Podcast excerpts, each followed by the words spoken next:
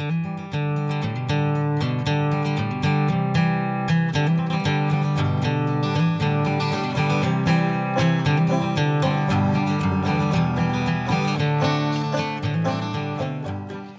and welcome to Doug's Front Porch, a podcast where I get to sit down with friends, old and new, and have honest conversations.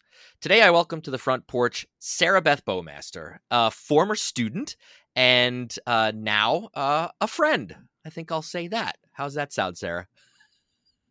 That sounds about right to me. Great. So, uh, a little bit of background. I had Sarah Beth in high school. She was a student of mine uh, in my German program, and she took my uh, history class as well, my AP history class. Now she is a sophomore already at Penn State University. I'll let you talk a little bit. Uh, tell everybody. Um, what your major is and just a, just briefly a little bit about you know uh, where you are right now and what you're doing and we're going to come back to all of this a little later in the interview all right, yeah. Um, so I'm in state college right now at Penn State. Um, I'm majoring in women's gender and sexuality studies and philosophy. So I have two majors. Um, really love them, super fun. Um, not doing much because of the current, you know, circumstances with COVID and everything, just kind of hanging out in my apartment. But it's cool to be on my own and have my own little place. So I'm enjoying it anyways. Uh, well, I wasn't going to talk about this now, but you brought it up, so I'm going to ask. So we're recording this uh, in September, and uh, COVID uh, is kind of rearing its ugly head again here in central Pennsylvania. So, how are things going at Penn State? Are your classes in person? Are you online? Is it a mix of both? Yeah, so I'm all online. Um, most of my friends have a mix of online with like Zoom and in person classes. Like I said, I'm still living up here, but uh, all of my courses are online. Was that a choice that you made, or was that a choice that like your professors made and said, "Look, our class, this class is online. This is your, you know, this is how you have to do it." Yeah. So whenever I sign up for my courses, I had one that was in person, um, but just like logistically, it didn't seem right to just go to one and try to like get from a Zoom to a class in 15 minutes. So I just switched stuff around, kind of made that personal choice to stick it out at home and just do them online, which I guess, yes, the professors did have choices, but all of mine have chosen to like go online. So now that you've been doing it a little bit uh, and you did it in the spring too, what's your take on on online education like that, virtual? Um I think we're doing the best we can. I don't think it's as beneficial as in person courses. But at this point, the spring was a little rocky, um, just being thrown onto Zoom in like two days. But now that we've had, like, the professors have had time to plan, you know, the students are more used to it. Um, it's a lot easier to do stuff online and actually like make those connections, have good discussions. So I've been enjoying my classes so far. Um, I'm like in a mostly discussion, reading, lecture based uh, majors. So it's not so hard to move online, which I'm really lucky for. So I think we're doing the mm-hmm. best we can, um, and we're we're doing, you know, we're doing okay for now. Okay. Yeah, it's it's it's a whole new world, uh, one hundred percent. As far as education goes, in all of this, for sure.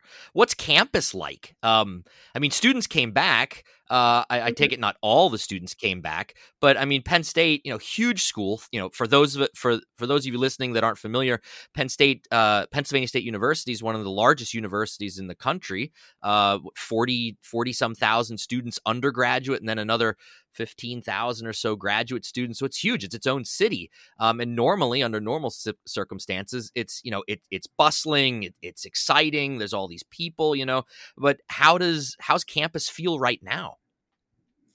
It feels pretty strange. Um, I was expecting it to be more empty, kind of feel more weird and like apocalyptic, but we've been pretty normal. Um, a good number of students came back, which I was really surprised about. Mostly off campus students, so upperclassmen of apartments, um, have come back. So downtown and on campus, like University Park, still pretty pretty uh, move in, but it's definitely weird seeing everyone in masks, and they have um, testing locations sure. for COVID everywhere because I think um, like 700 or so get selected every day to get tested some some crazy big number every day have to go get tested. So they just have like parking decks and tents outside to Well, how- tested how do- at.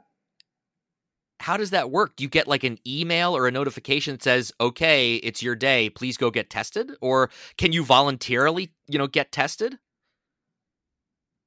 Yeah, it's an email. So, um, you know, you get the email, you have to pick a time and a place, go get tested that day. And if you don't um, comply with that email, your Penn State accounts are all shut down. Oh my gosh. okay. Yeah. Yeah. It's, Oh, it's man. for real. It's intense. Yeah, Yeah, well, uh, it has to be. I mean, it, it has to be given the you know the amount of people that are there. Um, well, that's enough COVID talk. We might come Yeah, back to that later, but I want to talk about some other stuff. Um, let's let's go right. back to young little Sarah Beth growing up in Lock Haven, Pennsylvania. you are the young you are the youngest sibling out of uh, is it four in your family?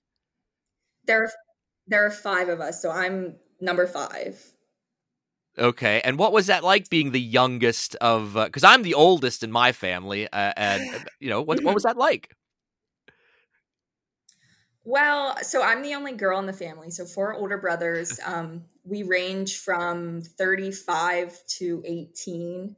So it was definitely interesting. Um, my closest brother, Robbie, who you know pretty well, he's uh, just now turned 20. So we're super close in age. So, like, it was always fun to have some like built-in friends at home to just like goof off with, make your parents mad with. Um, you know, as you get older, like in our teenage years, things were always very interesting. Um, I always felt like pr- very protective of at least Robbie, who was close in age with me, felt kind of Uh huh. like a third parent to him. So I don't know. Yeah. I think maybe uh, growing up with all those boys and like just kind kind of being thrown into that uh, made me so ultra feminist like I am today, which you know.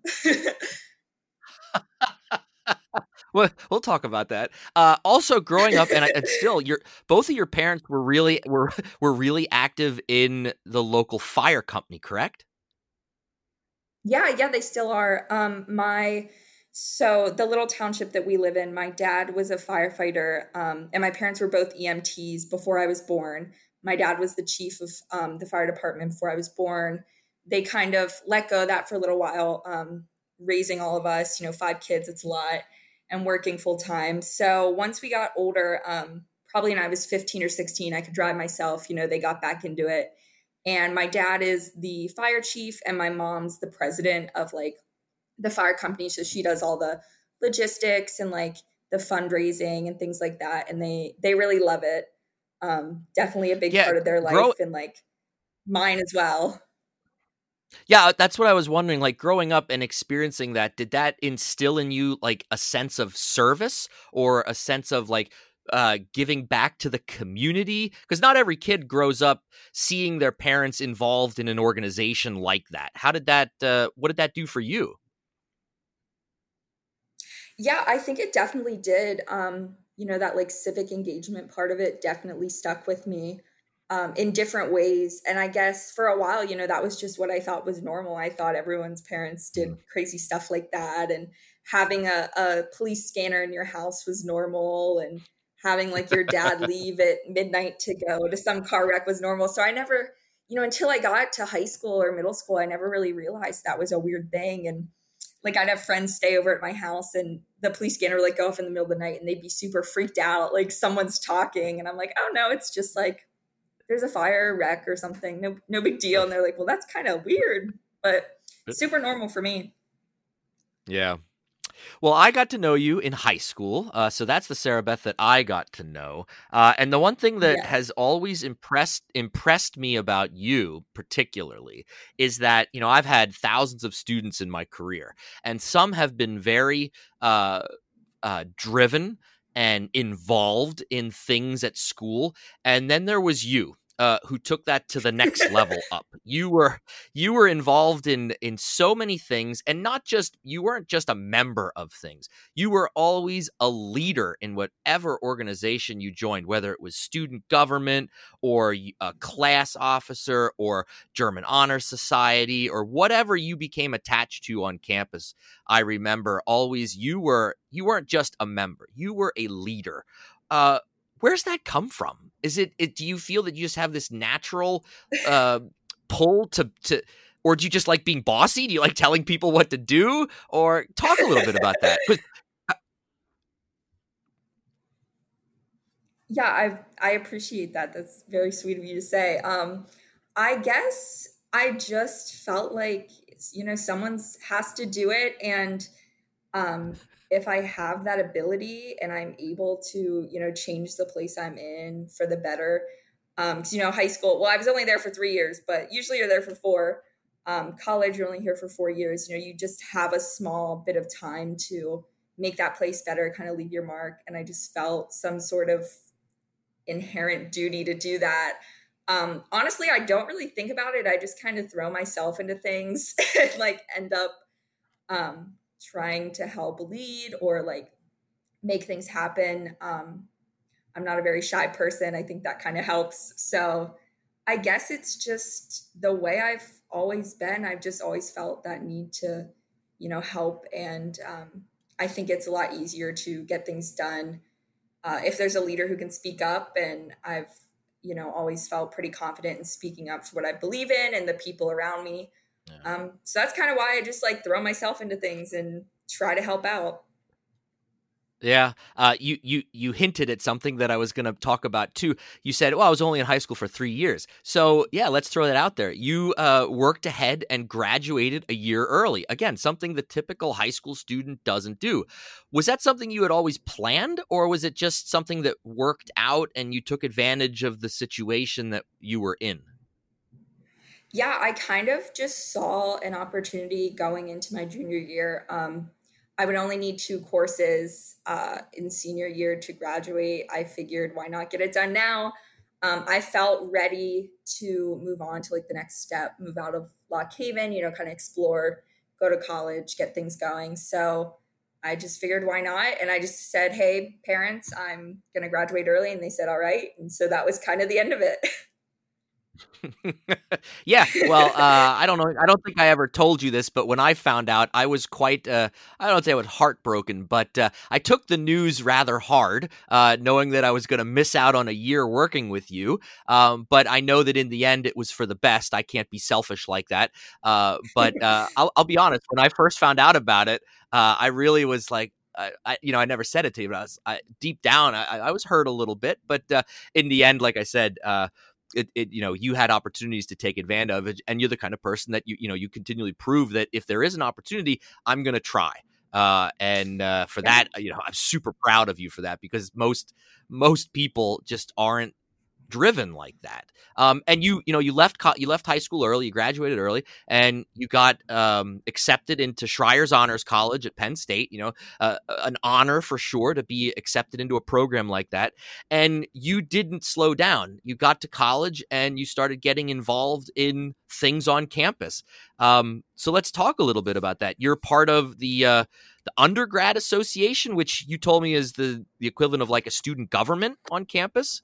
Um, what what's that been like?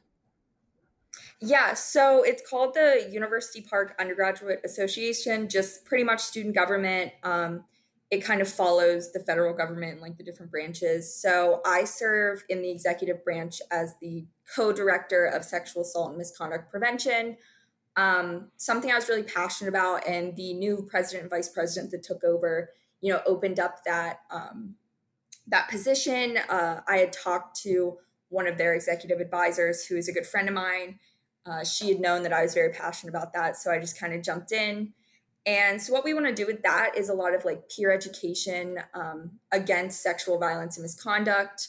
Uh, you know, the true definition of consent being being able to teach our peers that.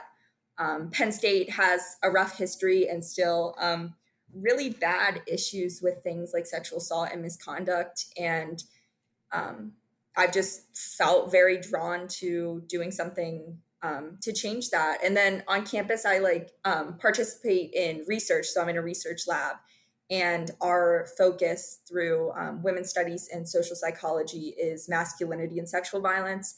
So I had that background, um, knew I was really interested in that, want to continue researching that. And so it just seemed like a really good fit and i've definitely been enjoying that. It's like the biggest org um, maybe the second biggest to greek life but a huge organization on campus. Um, a lot of student power student voice and you know i was just really drawn to that. Uh, and i know you're you're not an expert in the field but you're a voice in the field. So i have to talk to you a little bit about this. You brought up you know the, this the sexual assault problem. Crisis that we face in this country. And yeah. it's not just you know it's not just college campuses it's it's across the board all ages.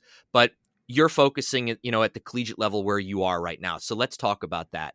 Um and i it's something i i personally just don't understand. Um i mean i, I understand what it is but i guess i want to ask you being a you know being a college age student right now grow, having grown up in an era where it's now something that we even talk about. I mean, we you know for years and years and years you didn't it was just wasn't talked about um, and therefore nothing happened of course too you know there was no change but now people are talking about yeah. it in your in your opinion why do you think we mm-hmm. have this problem in the first place like why um, is it so bad co- yeah yeah at the collegiate level um i think there's just such a lack of education on what consent is. I think that um, goes into it. I think that, you know, through my research, researching like gender roles and gender construction um, as like a social construct, we can see that often men are forced into these roles, these like social, socially constructed roles of aggression and dominance. And, um, you know, w- with uh, my lab, we did a study about how men and women act differently to like rejection or like some sort of like dating rejection and um, we found that women don't really react to like any sort of um, gender like like anyone threatening their gender so like calling them not feminine things like that but uh, um, right. men okay. are just yeah men are more um, prone to be violent and i think that comes from how society is um, raising men like you you're born into these gender roles. And at a young age you know i've seen it in my own family growing up with brothers. I if i cried because i fell down on the playground like that was okay. But you know maybe the boy cries and he's scolded by his father or his mother for being like not manly enough. So you get that at such a young age. So i think that it comes in there with if there's any sort of rejection that automatic um, response is to act aggressively and i think then on the the other side women are taught to be um, these kind of docile shy passive creatures. So whenever they um, are receiving that aggression it's their go-to to just act passively not react not really say anything. Um, and then that goes back to the consent where like the absence of a no isn't a yes. But when you have that like ultra aggression and then the ultra like passive type people um, together, no one's saying no or yes. And that's where the confusion comes in. And I think that's um, probably in college the biggest issue and why it happens. Do you, and you, you you talk about you know trying to teach people about consent and so forth. So, and I imagine you've been mm-hmm. involved in groups that maybe have been on campus trying to talk about this stuff. When you talk to other students about these these topics, how is your message received? Um, there's a lot of apathy with the message. Um, know, I, I had told you I worked as an orientation leader over the summer, and we were on Zoom for most of the summer. And then the week before um, classes began, and the week of classes, we did some in person stuff, and we talked about consent. And I tried my hardest to emphasize the importance and how much like I I really cared about it. And um, it was a lot of just like, oh, that won't apply to me, or oh, like you know, I know this already, things like that. And then um, usually what got these students more engaged is giving them the statistics that we know, like one in four college women and one in 16 college men um, report being sexually assaulted in college. And I think that that kind of really strikes them. Um, and that's even without. What was the, the uh, say that again? What was the number for women? One in four college women and then one in 16 college men and that's just the the number of of people that are actually reporting it right that's reporting. not that's yeah. not an act that's not an accurate number i mean it can't be exactly. uh, it has to be higher i'm i'm sure yeah that's incredible and that's uh, what i that's what i told them and then they you can Yeah. kind of see that shock and that kind of grabs the attention and it, it's you know it's not ideal that we have to kind of have that like shock factor in something that people should just care about anyways. But at some point you know you have to be realistic and be like listen this is a problem that you your best friend your cousin your neighbor your roommate like you're all going to have to face whether it's you or someone you know.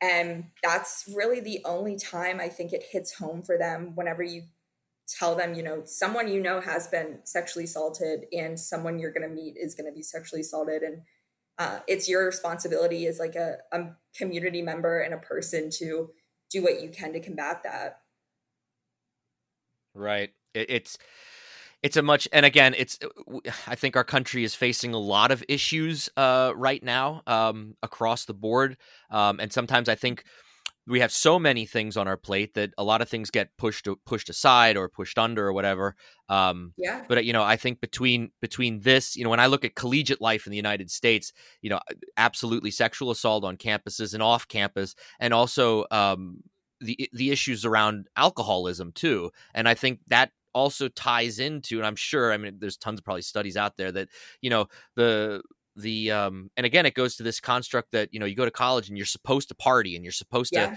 you know get blackout drunk on a friday night otherwise you're not experiencing college correctly and those things just lead to more issues of course um Mhm. I don't even know how a, a a- how a university, especially one the size of like Penn State. I mean, yes, it's going to take people like you, students and organizations, trying to get the word out.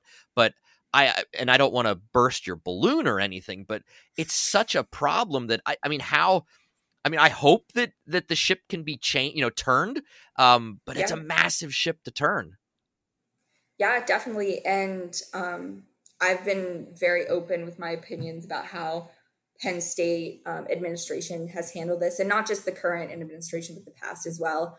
I think that, as you said, you know, there are such big issues going on all the time. And I think this is one of them that gets swept under the rug and it keeps getting bigger and bigger and bigger. Um, and you know, I don't have the answers either. I don't I don't know what is Right. gonna change, when it's gonna change, but Right. you know even if i can you know with this with the stuff the groups that i'm involved in and i do even if we can get you know a handful of people to really listen and care about this and then get them get a handful of people and then have it go out like that um you know that's saving countless people from experiencing that so i i count that as a win even if it's like a small win not the war but the battle you know Right, right, right. Well, I'll ask you this and then we'll move on. But if you could if you woke up tomorrow and you were the president of a major university and you could do anything, you know, uh, and this was your this was the hill you were gonna die on, what's one thing that you would automatically, you know, d- decree decree from the president of the university, this is going into effect immediately. What's one thing you would do uh, to combat this? Um, I think the first thing I would do, which I'm trying to push really hard here, is that making um, sexual assault and misconduct and consent training mandatory for all first year students in their first year seminars, where they're getting a grade for their participation, their understanding, um, to assure that they're at least for that moment really paying attention and listening to this. Um, I think that's just like number one. And I would honestly decide to have peer educators do that. I think that there's a level of respect between a peer um, and another peer, especially an upperclassman with an incoming freshman, where you can say, hey, like these are my experiences. This is real. I'm here just like you are. This is what happens. You need to wake up and pay attention. Um, so I think I'd Yeah. make that mandatory where they had to demonstrate understanding as well. Yeah. Well, I'm I'm fighting for you here. I hope that you guys can can make a change uh, and uh, take Penn State and all college campuses in a in a positive direction on this for sure. Honestly, um, let's let's switch gears now. So we've talked about uh, your involvement there with your local uh, student government association. So politics. When I knew you as a junior in high school and sophomore, you were one of those rare students that actually was interested in the news and politics, and you weren't just you weren't a passive news junkie or passive political junkie you were you know you got wonky which is good it's great it was you know i could talk to you about stuff that i couldn't talk to with the you know about with the normal student so you get to Penn State and then you're like, you know, everything I'm doing still isn't enough. I want to find and and and and do something more. So I'm going to go in and create the first collegiate chapter of League of Women Voters, which you did at Penn State. Yeah, yeah. So um my first year English professor was like we just got along very well. Um, she's also very passionate about uh, politics. Dr. Jess O'Hara, she's great and she was like hey um, the Centre County league of women voters like wants to help students like do you want to come to this meeting with me? And we went to the meeting. There was a handful of students there and a rep from the Centre County league and we talked it through and we are like well maybe we should you know start a a group here and that kind of led into well why don't we start an organization and we need a president. I was like yeah i can i can do that. I can start it up. So um, yeah, we've been doing that, doing some tabling, getting involved with College of Liberal Arts, um, doing some women's activism uh, events last year for the 100th anniversary, or like last semester for the 100th anniversary of women's suffrage. Um, we're, mm-hmm. you know, do, in a lot of collaborations right now with figuring out what to do with voter registration for students who, you know, what if in two weeks we're sent home? What do they do if they're registered here? And what do we do about mail in or absentee? Um, so yeah, it's just another thing. Like I said earlier, just kind of said, well, why not? And got involved. And we're the first collegiate chapter. It's super awesome. We're still pretty small group on campus, but um, we're doing what we can and hoping to grow our numbers more this year once things settle down and we can get some meetings going. What's it about politics that interests you so much? um, uh, I am very like people driven. Um, I've always just felt as if like in this world, um, you know, the two biggest things that we need to worry about are the people around us and the like the earth itself. And um, I guess politics, in my opinion, is very personal. You know, there's this quote that came from second wave fem- feminism um, the personal is political and i think that's very true um, so I guess I've just been drawn to it for that reason and wanting people to use their voice um, within their vote. And I want people, you know, to think about um, all of those affected by their political choices or their actions or their beliefs. And that's kind of kept me coming back to it and caring about it. Do you find, uh, well, I guess I'll ask this. Most of most of your peers, um, are they? Do you feel that they're pretty uh, politically active right now, given the environment and the culture that's going on, or do you find that most of your peers are still pretty? Uh, it's politics. I don't, you know, I hate politics. I don't want to get involved in any of that stuff. Um, I'd say in high school it was mostly uh, don't want to get involved or like absolutely clueless. And now that I've been at Penn State, I'd say it's probably a 50 50 split, honestly, here. Um, there is a very large percentage of students who are very active, uh, really care about politics and um, like the shape of the nation, things like that. But then there's that other side that is just kind of like, eh, I don't need to worry about it yet, not interested, don't want to get involved, too controversial, you know, things like that. So I'd say 50 50.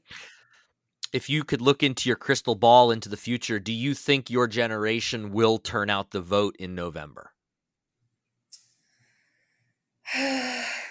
Um, like, do a lot of your I, have a lot of your friends said, "Oh, I'm voting," uh, or yeah, yeah, or definitely. are your friends not saying that kind of stuff? Okay, I was just curious. All of my friends it's, are registered, um, so I I hope so. I'm not going to say it's going to be amazing, but I think it will be better than 2016, and I think you know this new generation of voters um, does care more than maybe that in between um, age that was just beginning to vote in 2016. So I'll say yes. Yes, we're gonna we're gonna turn okay. the vote.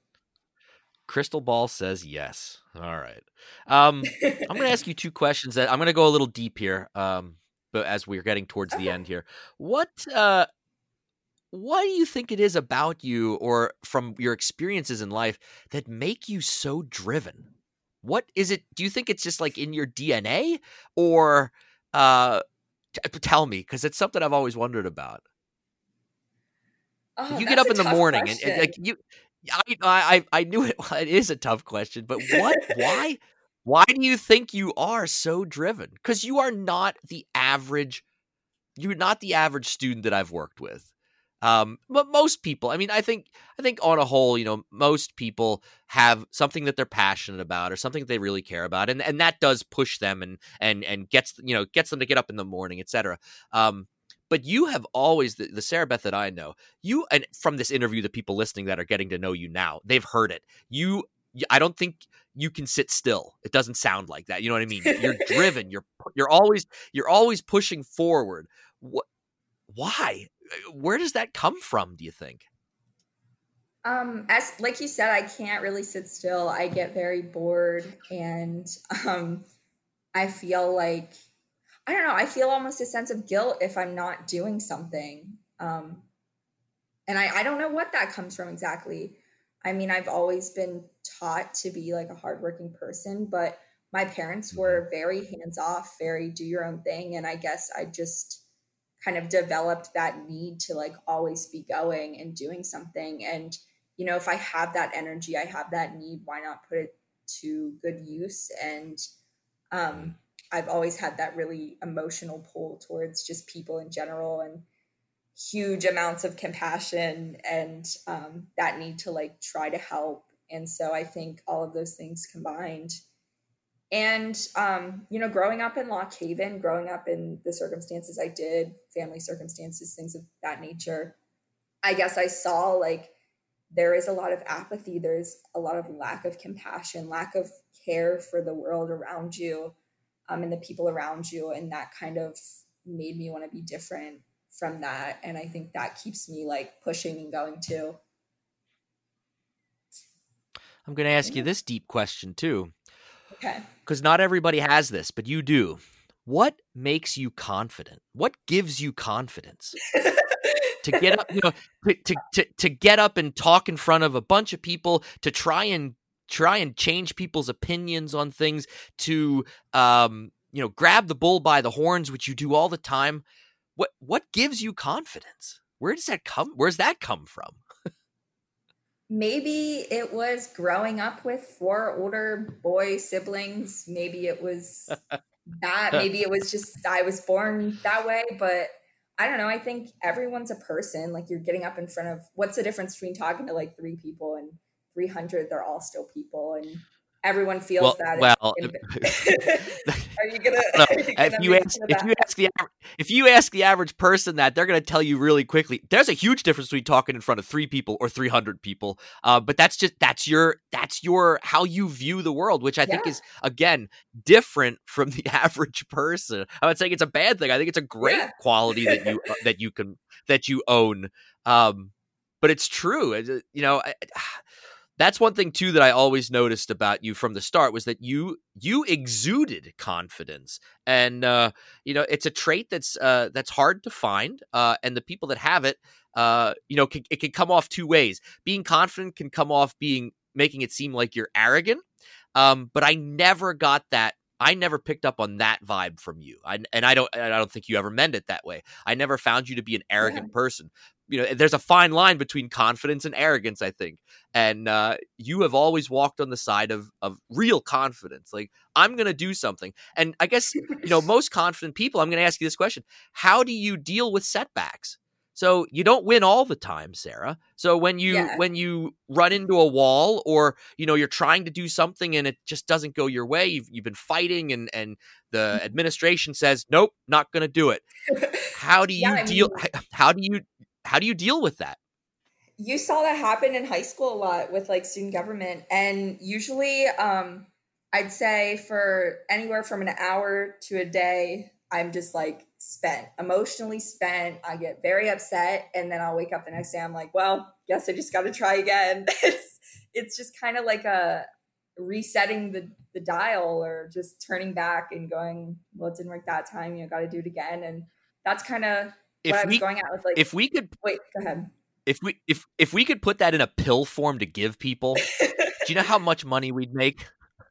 to just be able to say, man, well, it didn't go my way. All right, brush it off.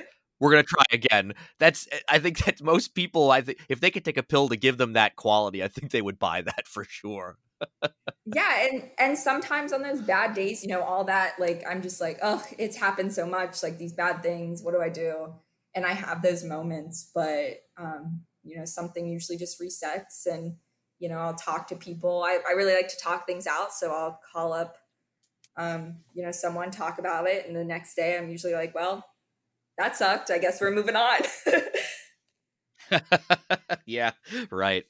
Uh, Sarah, this has been such a wonderful conversation. I end all of my episodes with uh, quick questions that I've been asking all my guests. And uh, if you've been listening, I don't know if you have, you might actually know some of these, but I want to hear your answers to some of these questions. Are you ready? I'm ready. All right, here we go. First one What is your morning drink of choice? Iced coffee with cream, no sugar iced coffee. That's not even coffee. Mm-hmm. that's a discussion for another day. Okay. Uh, no, number two. Number two. What is your or who is your go-to musical artist or group? Fleetwood Mac. I think you probably remember that. Yes, I, I figured it was either them. I had a couple bands in my head thinking about you, which ones it would you would say, and that yeah, Fleetwood Mac was one of them. Uh, number three, what movie can you watch over and over again and it never gets old? American Beauty, my favorite movie of all time. Ooh, that's a good film. Yep. Number four. What's the last thing that you read? Um, I just read a play for class. I just finished it today. It was called Indecent by Paula Vogel. Okay. Number five. What's your favorite pizza topping? Cheese. That's boring. Okay. Know, cheese. no, that's no. There's a good slice of cheese pizza is tough to beat. Come on now, don't hate that's on right. it. Number six, laying on the beach or going for a hike? Hike, definitely hike. Okay. Okay. Seven, you have invited me over for dinner. What are you cooking? Cheese tortellini. That's what I cook everyone. Okay. oh, okay. That's your go-to meal. yeah, that's what. If anyone's coming over, I always get the Trader Joe's cheese tortellini. I guess I'm not really cooking, but I boil it, so I, I put the effort in. No, that's cook. There you go. That's cooking. That's cooking. Number eight. What is a dream vacation destination for you? Ooh, um, hmm, probably Amsterdam. I think it'd be very cool to visit. Anywhere in Europe. It is an awesome city. I, I hope you. Uh, I hope you get there someday. You'll. You will really enjoy it. It's a great city. Um. Okay. Number nine. What's something you're afraid of?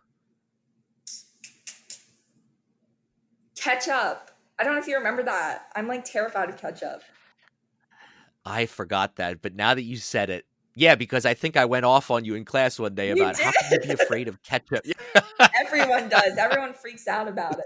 That's like a silly fear, but yeah, definitely, definitely. There. We're just gonna let that out there, and the and the listeners can can take that in whatever direction they want as to why is she afraid of ketchup. We'll just let that out there. Uh, and the last question: What job? Uh, well, so you're currently a student, but yeah. what is a dream job for you?